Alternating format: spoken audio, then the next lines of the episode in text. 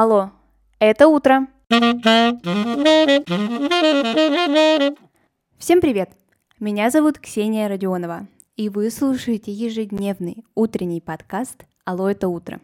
С понедельника по пятницу я здесь рассказываю о дне в истории. Прошлом, настоящем или будущем. Смысл подкаста очень прост. Новый день, новая история. И сегодня это история про Уолта Диснея.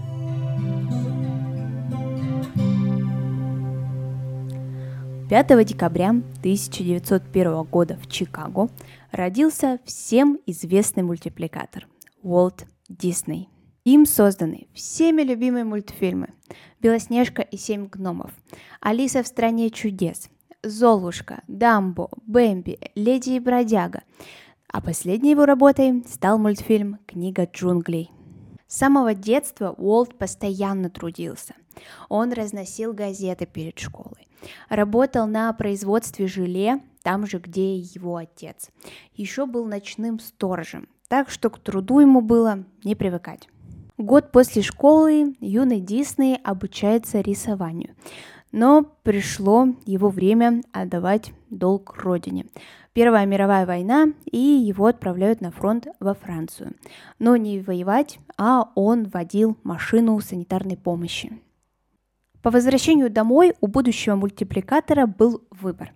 Идти на производство желе, туда же, где и работал его отец, и иметь, в принципе, достаточно стабильную, но не очень оплачиваемую работу. Но Уолт выбирает вариант, как мы знаем, другой. Он все-таки хочет себя самореализовывать. Ему ведь с детства нравилось рисовать, и особенно хорошо у него получались животные. Уолт получает множество отказов, но вот судьба его сводит с Абом Айверксом. Потом вместе они еще будут многие-многие годы. И вот вместе с этим мужчиной, создателем также Микки Мауса, на секундочку, Дисней предлагает одному из издательств открыть там художественный отдел, мол, издатель ничего не потеряет. Дисней и Айверкс будут там рисовать, сами принесут все материалы, и если клиенты пойдут, то очень хорошо. Им всего-то и нужно для работы всего лишь пара столов. Так и началась работа мультипликатора. Заказы Дисней искать умел. Дисней стал создателем звукового и музыкального мультфильмов и полностью перевернул индустрию.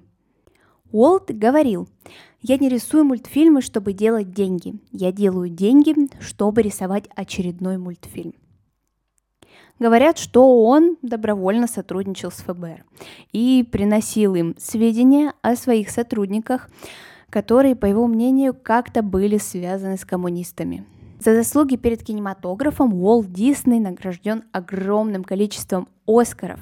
У него их целых 26. А это больше, чем у кого-либо в киноиндустрии. И, кстати, еще однажды ему была вручена специальная награда за первый полнометражный мультфильм «Белоснежка и семь гномов». Ему дали семь маленьких Оскаров и один большой. Кстати, «Белоснежка» была создана в 1937 году, и в этом году и целых 85 лет. Первый Диснейленд появился в 1955 году, и задумка была самого Уолта. Он хотел, чтобы появился такой парк, где и дети, и взрослые могли окунуться в мир сказок. Первый Диснейленд был открыт в Калифорнии, а для того, чтобы место для этого парка появилось, Дисней уговорил практически 20 семей продать ему эти участки. Дисней умер от рака легких, и после этого компания отказывается от показа сигарет в мультфильмах. Спустя много лет после смерти Диснея увидел свет короткометражный мультфильм «Дестина».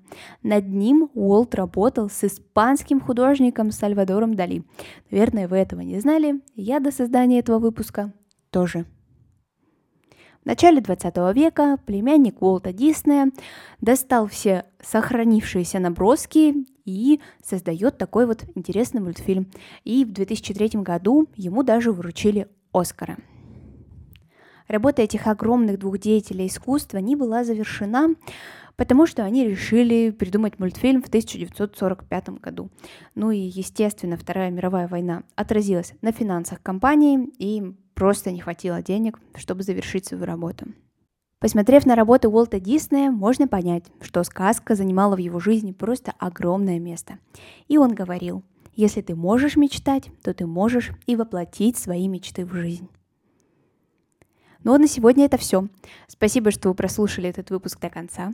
Обязательно оцените его и расскажите друзьям. Так больше людей узнают о подкасте «Алло, это утро». А мы услышимся совсем скоро. Пока-пока.